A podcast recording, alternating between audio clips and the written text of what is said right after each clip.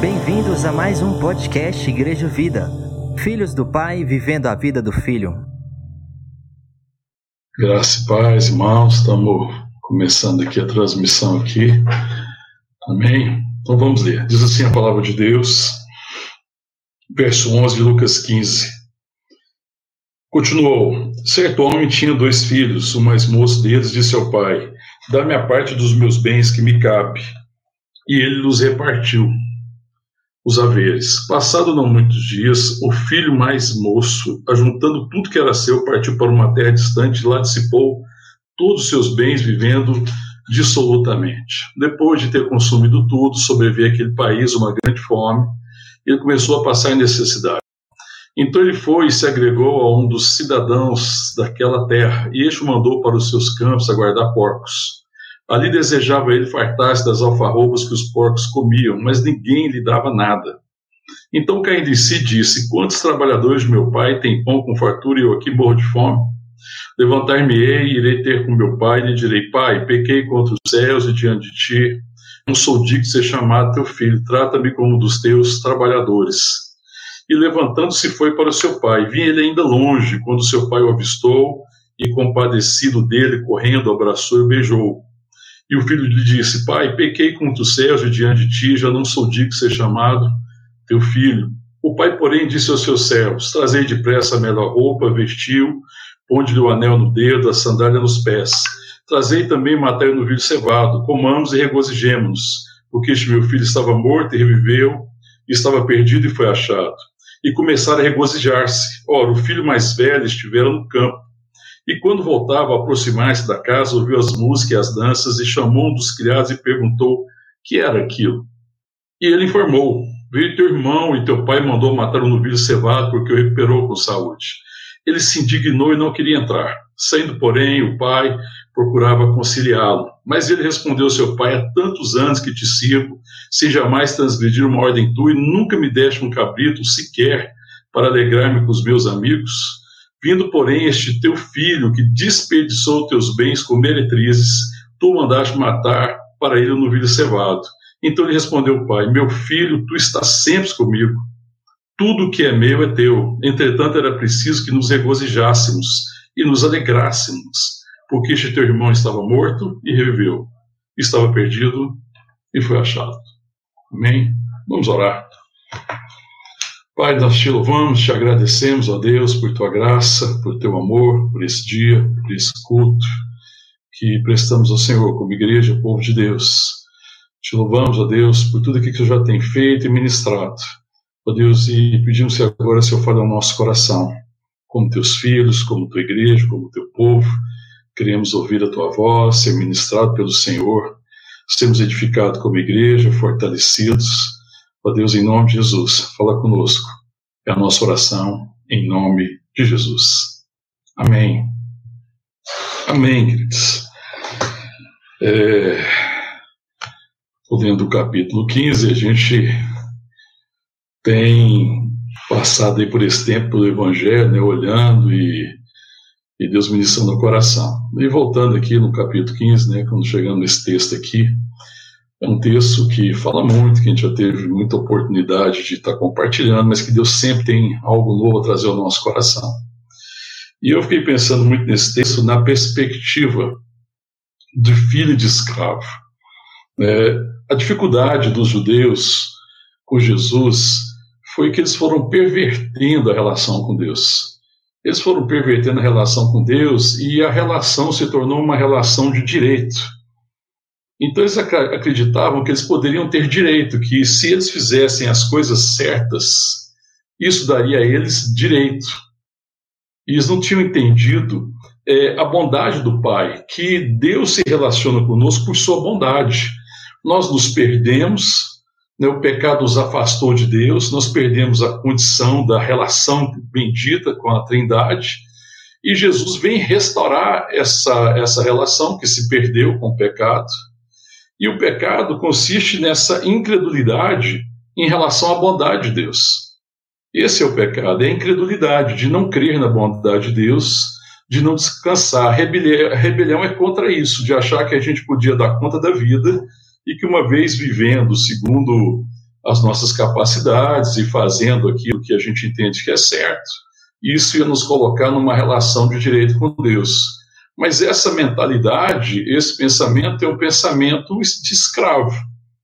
Não é o pensamento do filho, não é a mente do filho.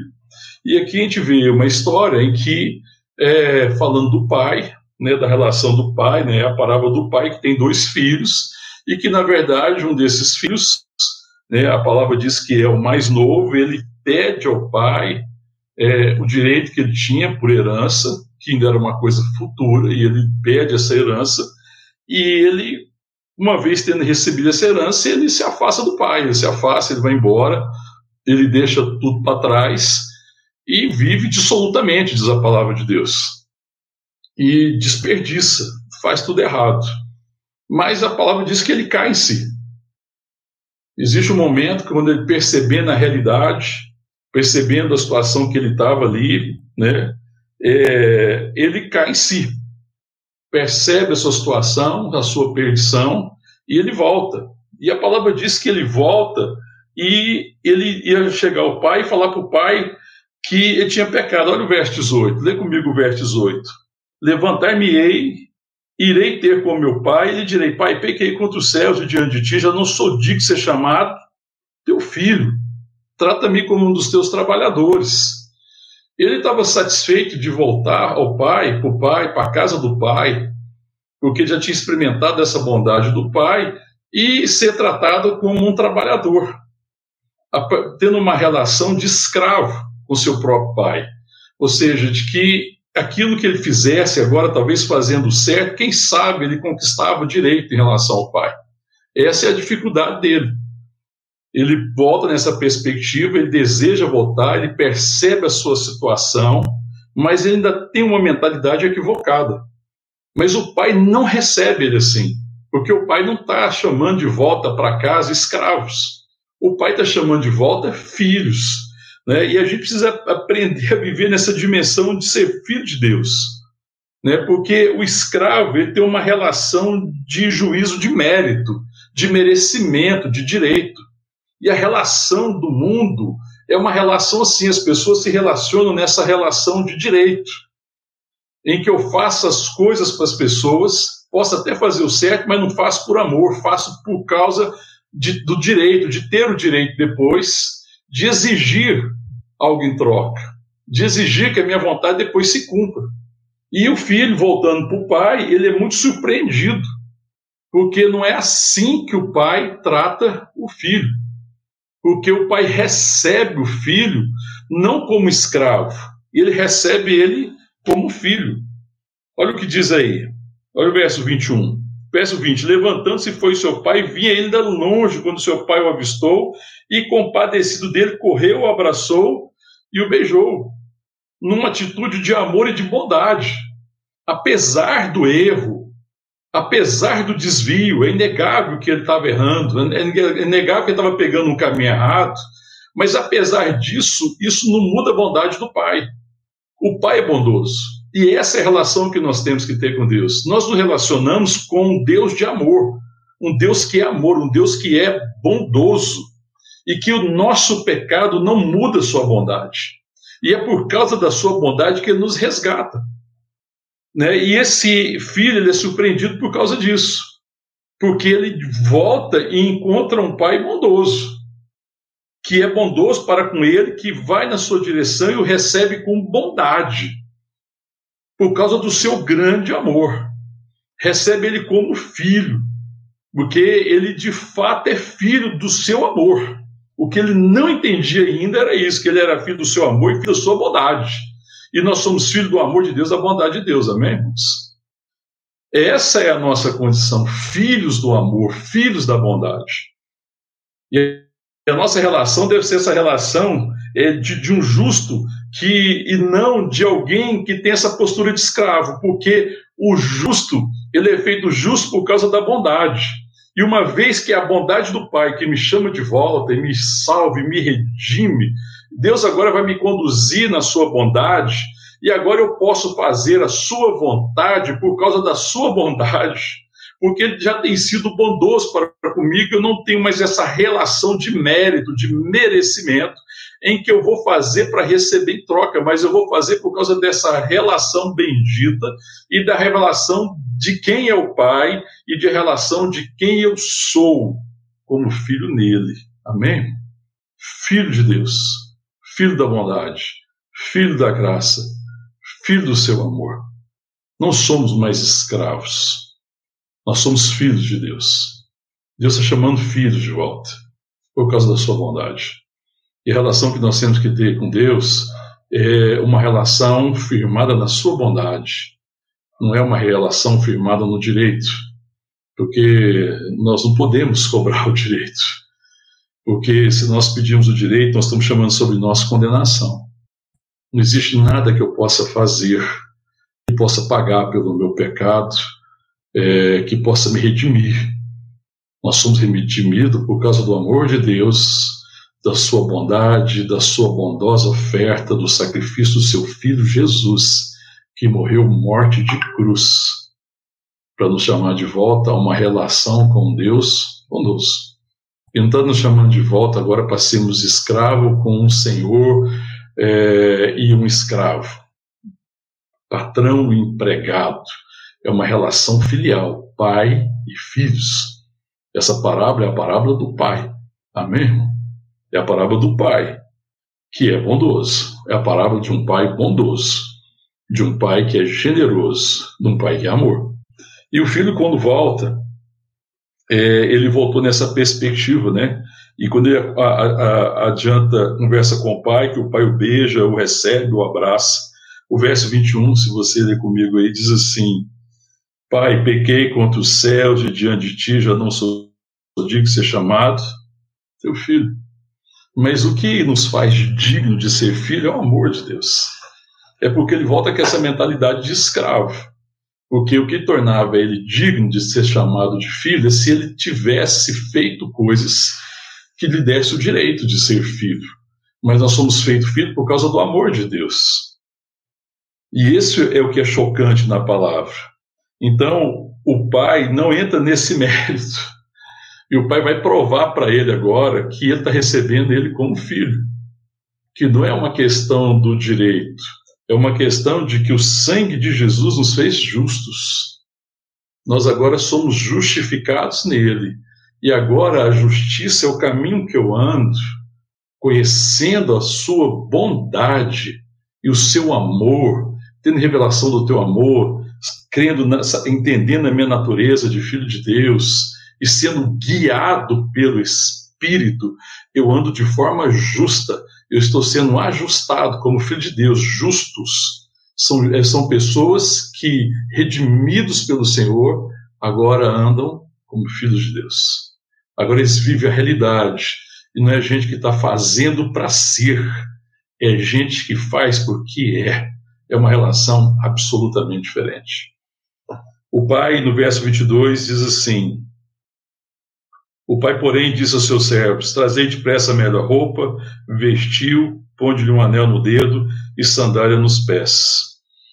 Tudo isso significava que o Pai estava recebendo ele como filho, né? Porque a roupa de filho, porque ele estava vestido como maltrapilho, como escravo. Vestiu-lhe, colocou a roupa de filho, um anel no dedo, né? Que significava que ele era herdeiro, o anel significava a herança. Nós somos herdeiros de Deus juntamente com Cristo, amém, irmãos? Nós somos herdeiros da sua vida, nós somos herdeiros da sua bondade, nós somos herdeiros das suas virtudes, do Espírito. E o que Deus deseja agora é que a nossa vida vá se alinhando, e a santidade, essa obra do Espírito Santo, que está me ensinando a viver. Antes de converter, a gente não sabia viver. Nós vivíamos como escravos, e de fato éramos escravos, escravo do pecado. E todo mundo vivia dessa forma, com a mentalidade aprisionada pelo pecado. Mas agora, em Cristo, nós somos nova criatura. As coisas antigas já passaram, e eis que tudo se fez novo. E novidade de vida aqui é ser filho. Essa é a grande novidade, eu tenho que aprender. O Espírito me ensina. Agora essa é a realidade, o Espírito Santo nos guiando como filho de Deus, que a palavra de Deus diz que os filhos de Deus são guiados pelo Espírito, e o Espírito Santo está me ensinando a viver como um filho deve viver. Amém, irmão?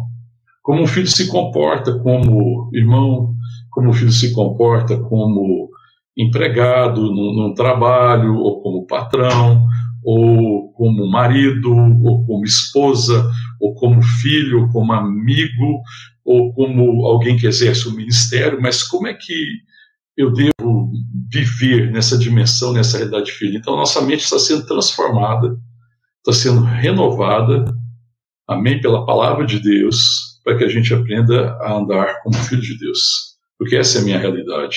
Então, nós somos herdeiros dele, e esse anel fala dessa herança, nós somos embaixadores em nome de Cristo, e sandália nos pés é essa também, essa questão de que agora nós somos filhos, porque os escravos andavam descalços, só os filhos andavam calçados, e nós somos filhos de Deus, amém, irmão? Glória a Deus. E aí ele manda trazer o novilho cevado e fala, regozijemos. O que está falando aqui, e está aqui fazendo uma parábola por causa do questionamento dos fariseus, dos publicanos. Olha, volta comigo aí no capítulo 15 ainda, verso 1. Aproximavam-se de Jesus todos os publicanos e pecadores para ouvir, e murmuravam os fariseus e os escribas, dizendo, este recebe pecadores e come com eles. Então eles estão questionando os escribas e os fariseus, porque está comendo com publicano, ele está comendo com pecadores, mas em vez de chamar foi os perdidos. Em vez de chamar aqueles que se afastaram, que estão desviados. Só que eles estão entendendo que eles que são merecedores. Eles têm essa relação com Deus, porque foi se pervertendo, que é uma relação de juízo de mérito, em que eles achavam que eles mereciam, e que no fundo é uma mente escrava. É o escravo que pensa assim, eu vou comprar minha liberdade. Amém, querido? Eu não preciso comprar minha liberdade. Em nome de Jesus, amém, querido? Nós já somos livres. O escravo é que tem essa mente de quer comprar liberdade. Então, se eu quero comprar minha liberdade, eu vou fazer aquilo que é necessário para comprar liberdade. Eu vou ter uma relação que eu compro a minha liberdade. E isso é uma mente escrava. Mas nós já fomos libertos, amém? Nós não somos mais escravos, eu não preciso comprar minha liberdade. A minha liberdade foi comprada com o sangue do Cordeiro. Nós precisamos crer nisso, amém, irmão? Foi vertido o sangue do Cordeiro, o precioso sangue de Jesus. Foi pela preciosa graça em que nós nos tornamos livres. Essa é a liberdade dos filhos de Deus. Nós não compramos a nossa liberdade. Cristo comprou a nossa liberdade. Amém? E aí os fariseus, os escribas estão questionando isso. Ah, vocês estão dando com um publicano, estão dando com um pecador, mas ele vem salvar. E aí ele vai dando esse exemplo, né, que vai falar da ovelha perdida, ele vai falar da dracma perdida, depois ele vem com a parábola do filho pródigo. Mas a ênfase aqui nesse texto, na verdade, não é nem esse filho que volta, porque esse filho estava errando. Né, e ele volta para casa e é surpreendido. Ele está fazendo tudo errado, mas... Ele é o que é o redimido, ele é redimido aqui. Porque está falando também dos gentios. Porque os fariseus e os escribas, eles desprezavam isso. Porque eles pensavam que aquilo era o direito deles. Enquanto Deus está salvando o mundo através de Jesus Cristo. Então a ênfase aqui do texto, na verdade, é o segundo filho. É o filho mais velho que ficou em casa. E que ficou muito chateado. Olha aí agora o verso 26. Perdão, o verso 25. Ora, o filho mais velho estivera no campo, e quando voltava, ao aproximar-se da casa, ouviu a música e as danças. E ele chamou um dos criados e perguntou, o que é aquilo? Ele está admirado, né, do que ele chega na casa, estava trabalhando, então você vê que ele não estava fazendo coisa errada. Né? E esse não era necessariamente o problema dos fariseus, dos escribas e etc. Não era o que eles estavam fazendo de errado, porque eles estavam fazendo às vezes coisas certas, mas que eles faziam o motivo errado. A motivação era errada. Eles faziam a coisa certa para ter o direito. E essa é uma mente escrava, porque eles pensavam que fazendo a coisa certa, eles compravam a liberdade deles. Então eles compravam o direito, eles tinham o direito agora. E essa foi a relação complicada com Jesus. É por isso que Jesus pega firme com eles. Porque essa aqui é uma situação bem complicada. Porque o outro estava todo errado.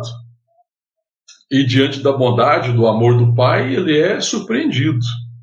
E aqui nós vemos uma história de redenção do filho mais novo. O filho mais novo que fez tudo errado. A palavra aqui fala da redenção. De que ele é redimido por causa da bondade do Pai.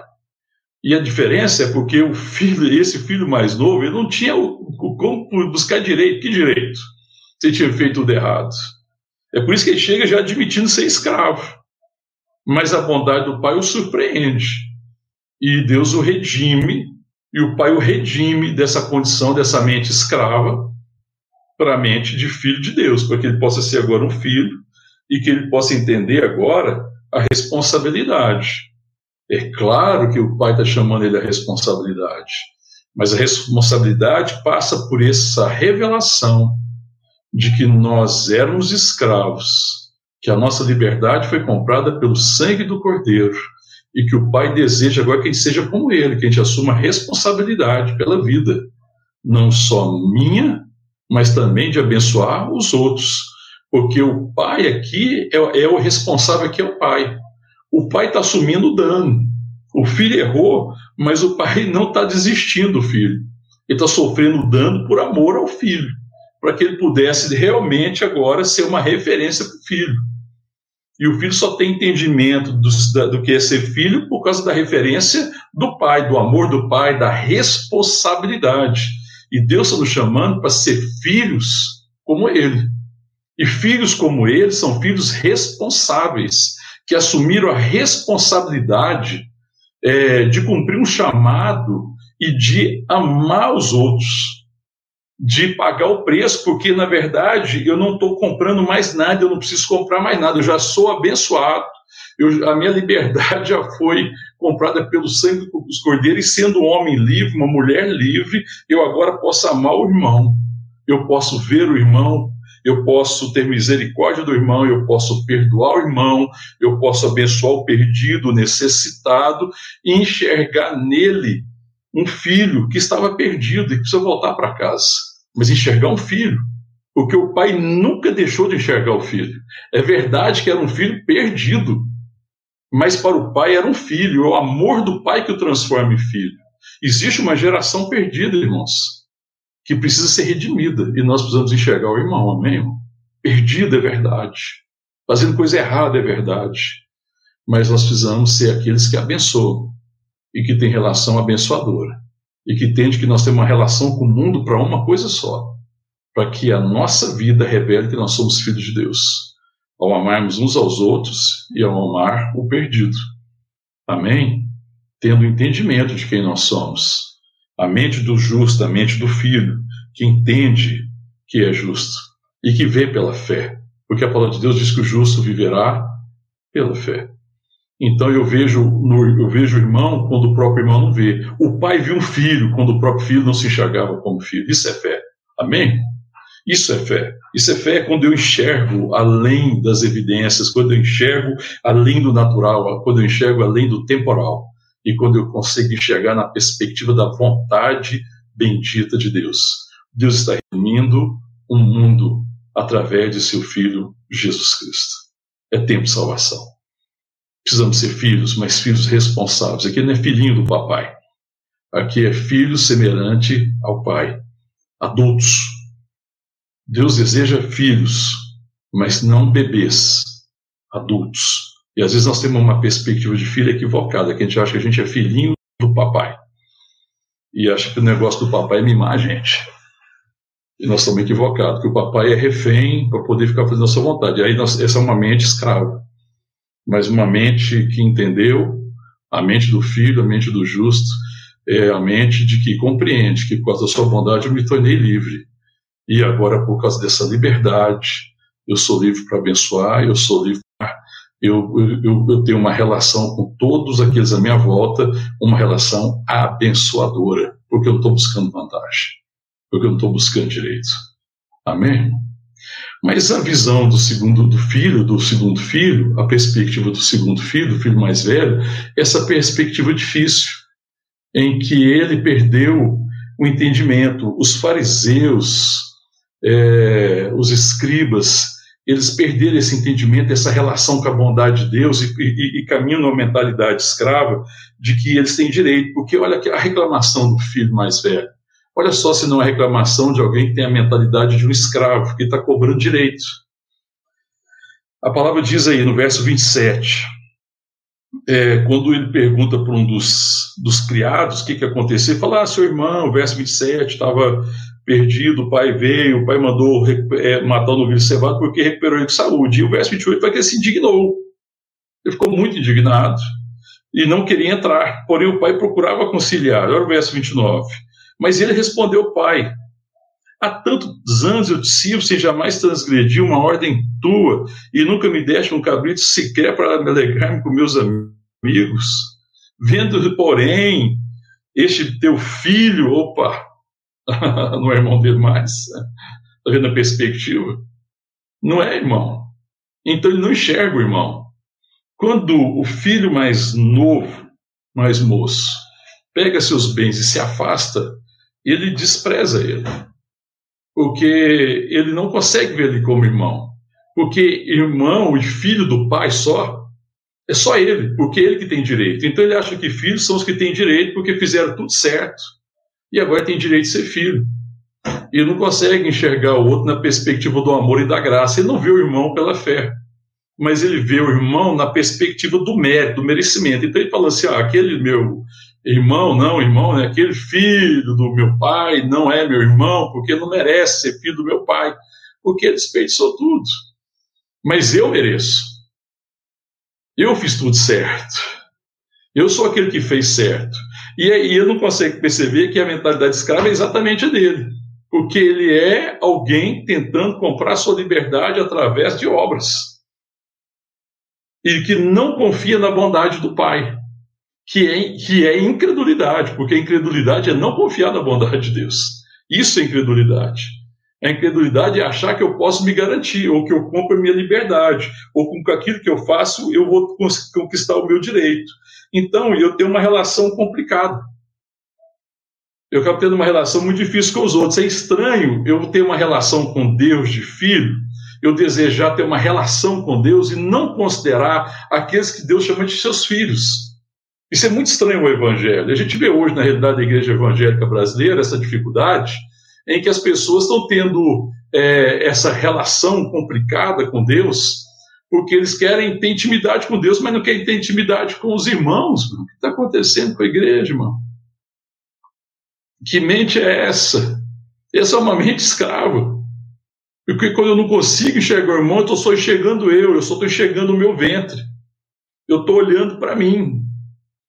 Eu perdi o entendimento, a minha visão está turvada, eu estou no meio de trevas, porque como é que eu digo enxergar Deus, desejo ter uma relação com Deus e não desejo ter relação com aqueles que Deus chama de seus filhos, e que são de fato filhos de Deus por causa da graça e não por causa do merecimento.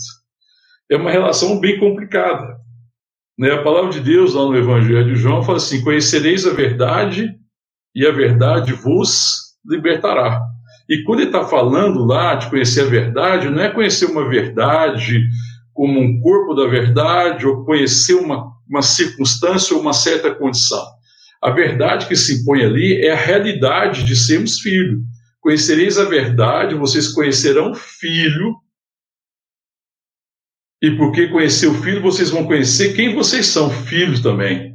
O Filho com letra maiúscula, com F maiúscula, que é o Filho de Deus, que é Jesus ou Cristo. E vocês vão conhecer o Filho, vocês quem são. Porque o que me liberta é conhecer o Filho e pelo conhecimento do Filho, ter revelação que ele me fez também Filho de Deus. É isso que me liberta. Conhecereis a verdade vos libertará. Libertará do quê? Dessa mente escrava. Dessa mente que é refém de mérito, dessa mente que acha que a relação é meritória, dessa mente que se relaciona com todos na perspectiva do mérito, enquanto eu devo me relacionar com as pessoas na perspectiva da bondade de Deus. E quando eu me relaciono na perspectiva da bondade de Deus, eu me torno bondoso para com os outros, porque Deus é bondoso, os seus filhos são bondosos, e eu preciso ver o outro com bondade, com misericórdia, com compaixão, com graça. Amém, irmão? E essa é a dificuldade do filho mais velho, porque o filho mais velho não consegue entender. Isso aqui são judeus. E Jesus está falando deles, que eles não estão entendendo. Porque ele reclama, né? Ele fala, ah, você não me deu nem um cabritinho para me alegrar. Olha a dificuldade da mentalidade escrava. Olha o que acontece, o verso 30, ele fala assim, vinde esse teu filho, né? Aí já não é irmão dele, que desperdiçou teus bens com as meretrizes, tu mandasse matá-lo no vinho cevado. Olha a resposta do pai, olha o verso 31. Então lhe respondeu o pai, meu filho, tu estás sempre comigo, tudo que é meu é teu. Irmão, olha que tragédia, que tristeza. Alguém que está tentando conquistar direitos, que está desejando conquistar direito, fala assim, pai, eu tenho obrigação de me dar, e ele está pedindo um cabrito, né? De me pedir um cordeiro, que é uma coisa que fala realmente dessa mentalidade escrava. Então, de vez dele ter essa relação bendita com o pai, que tudo que é do pai é dele, ele não desfruta daquilo que o pai tem, ele não desfruta daquilo que o pai lhe proporciona. E tem muita gente que não consegue desfrutar do que Deus tem nos proporcionado por causa do orgulho que é resultado de uma mente escrava. E que talvez até tendo tido a experiência de nascer de novo, não tenha tido a mente transformada nessa perspectiva. E que não consegue desfrutar do que Deus oferece. Mas tudo que eu tenho que receber, eu só posso receber se eu merecer. Gente orgulhosa. Gente que ainda traz consigo a soberba do velho homem. Sabe, que acha também que as pessoas só podem receber se merecer. Gente que fala o seguinte, não, Deus não pode curar fulano porque fulano não merece. Deus não pode mudar a vida de tal pessoa porque a pessoa não merece. Essa é uma mentalidade escrava, que não tem nada a ver com o evangelho. A mentalidade dos filhos de Deus é outra. Nós nos relacionamos com Deus bondoso. É a bondade de Deus que nos leva ao arrependimento, irmão. É a bondade de Deus que me conduz. É a bondade de Deus que pelo seu Espírito me conduz em caminho de vida e graça. É a bondade de Deus que me conduz na verdade, porque Cristo é a verdade. Amém? Então eu preciso ver as pessoas na perspectiva da bondade sempre de Deus. E não na perspectiva dos seus merecimentos. Eu posso olhar para alguém que está errando e está fazendo tudo errado, mas ver graça, que existe graça e que a graça é maior que o pecado, que onde abundou o pecado, superabundou a graça de Deus. Amém? Glória a Deus. É assim que nós estamos enxergando as pessoas. E uma coisa assim, interessante é que essa visão escrava é uma visão religiosa, né? E já percebeu que todo religioso se vitimiza? Qual que é a postura dele aqui de vítima? Ele está se vitimizando. Essa é a postura da mente escrava, se vitimizar. A mente escrava quer que a solução comece no outro, entendeu, irmão? A mente escrava é a seguinte, é o marido que a relação dele com a esposa não dá bem, e ele fala assim, Deus, o problema é ela. Eu sou vítima dela. E se tivesse a mente dos filhos de Deus, e caminhasse nessa liberdade, ele ia falar, Deus, a tua bondade é suficiente, eu sei que o Senhor há de me dar graça para que eu seja o marido que ela precisa ter, o marido que o Senhor quer entregar para ela. Olha como é que é diferente. O religioso se vitimiza. As pessoas, às vezes, têm problema no relacionamento com a igreja e se vitimiza. E aí a igreja é culpada dos meus problemas. E aí o que a gente faz? Eu busco a igreja da esquina, da outro quarteirão, do outro bairro, porque eu sou a vítima, afinal de contas, as pessoas não estão entregando o que tem que entregar para mim. Eu acabo tendo uma relação muito complicada, eu ponho a culpa no outro.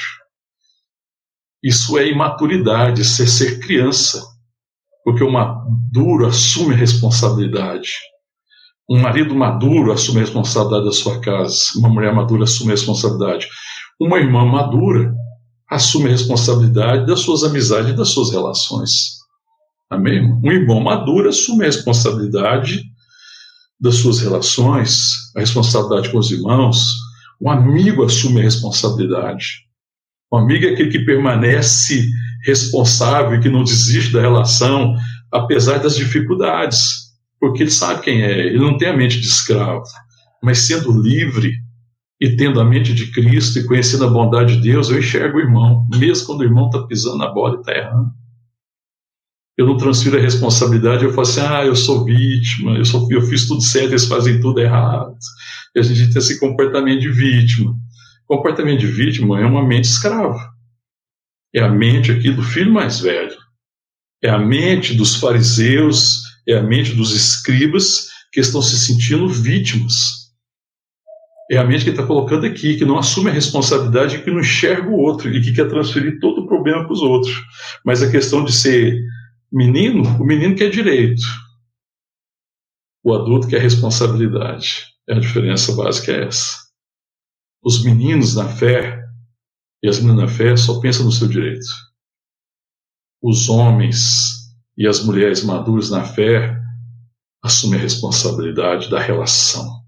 Eu sou responsável pela relação. Deus, eu me coloco aqui como responsável.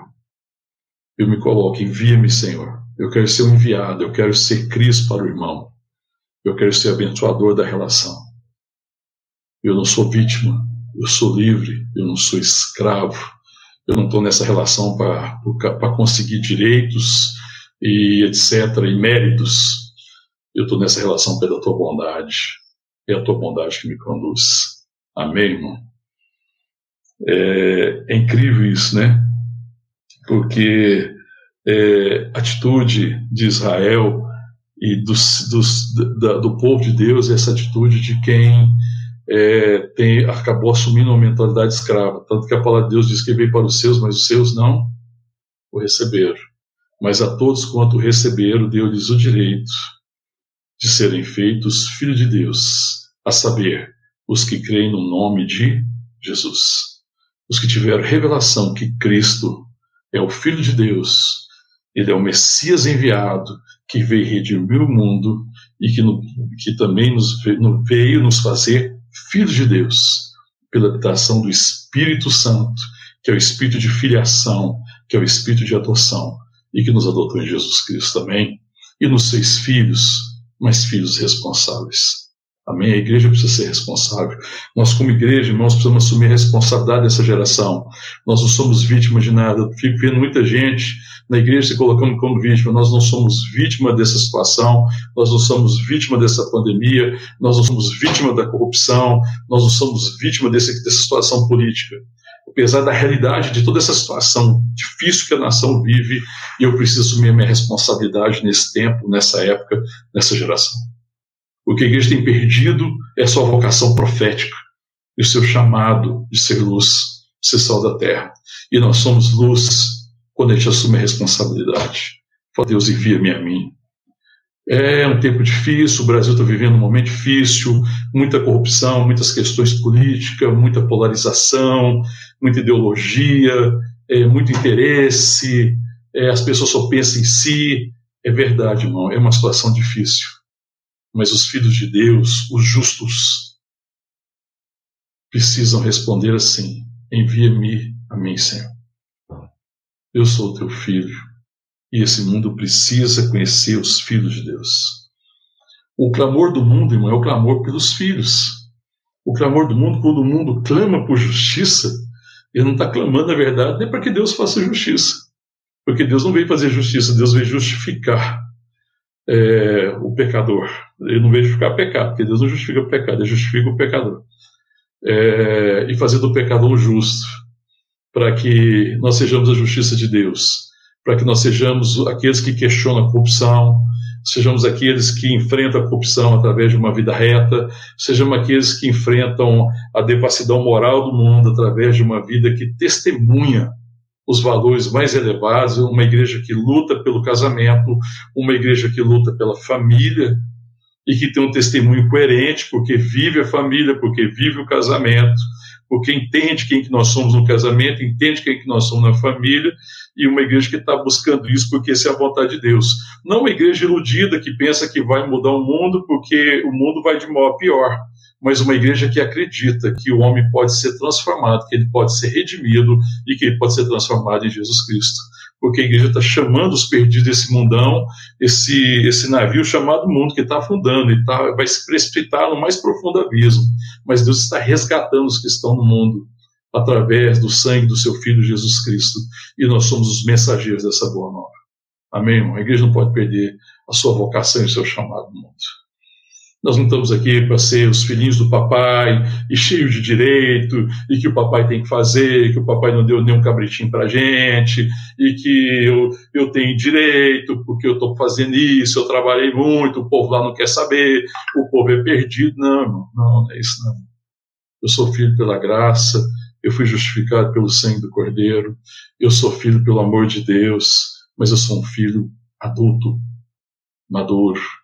Porque um filho maduro gera outros filhos que vão se tornar maduros, que geram outros filhos que vão se tornar maduros, que vão cumprir seu chamado, vão cumprir a sua vocação, vão ser sal da terra e vão ser luz do mundo, e vão levar a mensagem da esperança. Eu preciso enxergar o perdido e ver o filho onde ninguém enxerga um filho. Eu preciso ter caminhar nessa liberdade. Essa é a liberdade dos filhos de Deus. Os filhos de Deus não são escravos para ter que estar vivendo nesse mundo apenas tentando comprar sua liberdade. Eu não estou atrás da minha liberdade, eu sou um homem livre. Fui liberto pelo sangue do Cordeiro e fui liberto pela revelação que o Deus que me salvou é o Deus que também me fez seu filho. E essa revelação me faz caminhar, amém? E faz assumir a responsabilidade, me faz ser adulto, me faz assumir o dano, às vezes, pagar o preço necessário para que a esperança seja levada a muitos corações. É incrível, irmão, porque quando a gente olha aqui em Lucas capítulo 15, a partir do verso 11, uma certeza a gente tem. O filho mais velho foi redimido. Perdão, o filho mais novo foi redimido. Agora, não fica claro o que acontece com o filho mais velho. Essa é a pergunta, né? Inquietante, né? Porque a narrativa termina assim, né? Então respondeu o pai, verso 31. Meu filho, tu estás sempre comigo, tudo que é meu é teu. Entretanto, era preciso que nos regozijássemos e nos alegrássemos, porque esse teu irmão, veja o pai ministrando o coração do filho mais velho. Porque o filho mais velho chamou o irmão de este teu filho. E o pai agora diz, este teu irmão. Amém, irmão? Este teu irmão. Esse teu irmão estava morto e reviveu, estava perdido e foi achado. Amém, irmão? Existe em nossos irmãos que estão mortos, que estão perdidos, e que o Pai deseja encontrá-los e ressuscitá-los por causa do poder que há no nome de Jesus Cristo. E nós precisamos ser os irmãos, os filhos de Deus, maduros, libertos, que não têm mentalidade de escravo e que não estão tentando comprar sua liberdade e que não estão atrás dos seus direitos, mas são aqueles que caminham pela fé, porque o justo caminha pela fé e consegue enxergar um irmão, aonde o mundo enxerga um marginal, aonde o mundo enxerga um perdido, aonde o mundo vê alguém que não vai dar nada. O mundo não consegue ver com os olhos da graça, mas nós temos os olhos de Deus, nós temos a mente de Cristo e nós podemos ver com os olhos do coração. Amém? Nós podemos ver com os olhos da fé, enxergar o irmão. Enxergar o irmão na igreja, enxergar o irmão em casa, enxergar o irmão nas minhas relações de trabalho, enxergar o irmão na minha família, no meu parentesco, enxergar o irmão naqueles que Deus tem me dado o privilégio de encontrar pelo caminho, para que eles que estão perdidos em seus caminhos, agora sejam encontrados no caminho que é Jesus Cristo, que a gente possa enxergar com os olhos da fé. Homens maduros, mulheres maduras, que enxergam o irmão, onde ninguém tem enxergado um filho, a gente consegue enxergar um filho de Deus pela fé, em nome de Jesus. E que a gente caminhe nessa liberdade, e que a nossa relação com Deus seja essa relação baseada na sua bondade, simplesmente na sua bondade. A única base da minha relação com Deus é a bondade de Deus, o seu amor e sua graça. Amém? Existe graça. Nós estamos debaixo da graça, nós não estamos debaixo da lei, para viver atemorizado e para andar com a mente de escravo. Mas sendo livres, nós temos a mente dos filhos de Deus. Amém? Que Deus nos dê graça e que a nossa vida nesse mundo sinalize isso. Nós somos filhos de Deus. somos justos, amém? Não somos simplesmente religiosos e nem estamos buscando nosso direito. Nós queremos viver a realidade de filhos de Deus, amém? Vamos orar. Vamos colocar a nossa vida diante de Deus, amém? Pedir para que Deus ministre o nosso coração com essa palavra, em nome de Jesus Cristo, amém? Curva o seu coração, coloca diante de Deus. Eu não sei a sua relação, eu não sei se você está caminhando com uma mente escrava, como alguém que está tentando comprar a sua liberdade, ou se você está caminhando com uma mente dos filhos de Deus, que tem revelação da sua liberdade e que sabe que foi a bondade de Deus que os libertou. Deus está te chamando para andar como filho, ter a mente de filho, mas também para assumir a responsabilidade de filho, sendo um filho maduro e não uma criança. Fala com Deus, fecha teus olhos, fala com Deus. Vou estar orando, amém, por nós, enquanto você se curva diante de Deus, para que Ele ministre ao nosso coração, e que você reflita nisso essa semana, e que seja uma semana de filhos e filhas de Deus, que descansam na sua bondade, amém? Não escravos, mas livres, em nome de Jesus. Pai, nós te louvamos e te adoramos, Pai, por tua graça tão extraordinária, por teu amor que nos alcançou, porque estávamos perdidos e fomos achados, estávamos mortos e revivemos. Ó Deus, em nome de Jesus, ó Deus, diante de tamanha obra, de tamanha salvação, de tamanha redenção e de uma salvação tão suficiente de Cristo, uma salvação que foi suficiente para pagar por todos os meus pecados, passados, presente, futuro, uma salvação que me redimiu completamente, uma salvação, ó Deus, que também me fez filho. Ó Deus, traz essa realidade e essa revelação ao nosso coração, para que, conhecendo o Senhor, conhecendo a tua paternidade, a tua bondade, a nossa relação seja sempre assim com o Senhor, baseada na bondade e não em méritos, não em merecimento. Que nós não sejamos homens e mulheres que ainda lutam nessa terra tentando comprar sua liberdade, mas que sejam homens e mulheres verdadeiramente livres, e que, sendo livres, são livres para abençoar, porque abençoar o perdido é adorar o Senhor. Que sejamos homens e mulheres que enxergam no perdido um irmão, que enxergam no perdido um filho de Deus, que ainda que desfigurado pelo pecado, ainda traz em si a essência de ser filho e pode ser redimido pelo sangue do Cordeiro. Em nome de Jesus, Pai, para que a gente cumpra nossa missão, para que a gente assuma a nossa responsabilidade nesse mundo caído, e que nesse mundo caído, Pai, nessa situação que essa nossa nação vive, a gente não se faça de vítimas, que nós não sejamos vitimizados, ó Deus, mas que nós sejamos homens e mulheres responsáveis, que assumem a responsabilidade no meio dessa geração tão pervertida, com tantos desvios, e que dizem: eis-nos aqui, Pai, envia-nos a nós. Queremos ser a tua manifestação na terra, queremos ser teus braços, queremos ser a tua boca, queremos ser teus olhos, queremos ser teu abraço, queremos ser a tua palavra. Queremos ministrar da parte do Senhor, queremos levar esperança aonde não há esperança. Leva a vida, Deus, aonde está a morte.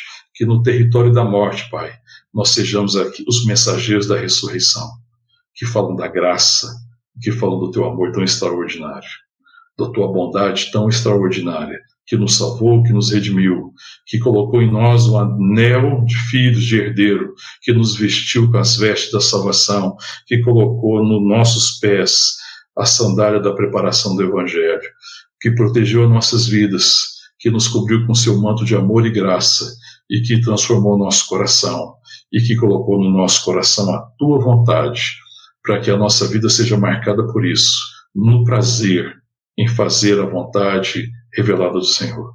Em nome de Jesus, que nós oramos e te agradecemos, pedindo que o Senhor nos livre, ó Deus, de vivermos como o filho mais velho, que tem a mentalidade escrava, e que não conseguiu enxergar o Pai, que não consegue enxergar o irmão, que não consegue enxergar os filhos.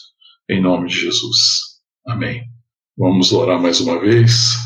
Em nome de Jesus. Amém, Pai. Obrigado pelo irmão que está do nosso lado, pela irmã, pela família. Ó Deus, obrigado pelo privilégio que o Senhor tem nos dado, Pai, de conviver entre irmãos. Somos os teus filhos e os filhos amam os irmãos. Nos ajuda a manifestar, ó Deus, em todo lugar, a fragrância da tua presença. ó Deus, amando os irmãos, amando os perdidos, ó Deus, sendo manifestação do Senhor, assumindo a responsabilidade, sendo homens e mulheres maduros, que compreendem o chamado, que são livres, para abençoar. Em nome de Jesus, e que a graça do nosso Senhor e Salvador Jesus Cristo, que é o amor de Deus, o nosso Pai, e que a unção, a consolação, ó Deus, do Santo Espírito de Deus, seja sobre nós, sobre a tua igreja, sobre o teu povo, aqui na igreja, no Brasil, em todas as nações, em nome de Jesus. E que a bênção de Deus o Pai, Deus o Filho, Deus o Espírito Santo, que já está em nós, ó Deus, seja vista e manifesta através das nossas vidas, nos nossos queridos, nos nossos amados e com todos aqueles que o Senhor tem nos dado o privilégio de se relacionar. Em nome de Jesus, amém. Amém. Amém. Deus abençoe, dê graça, uma semana abençoada em nome de Jesus Cristo. Amém.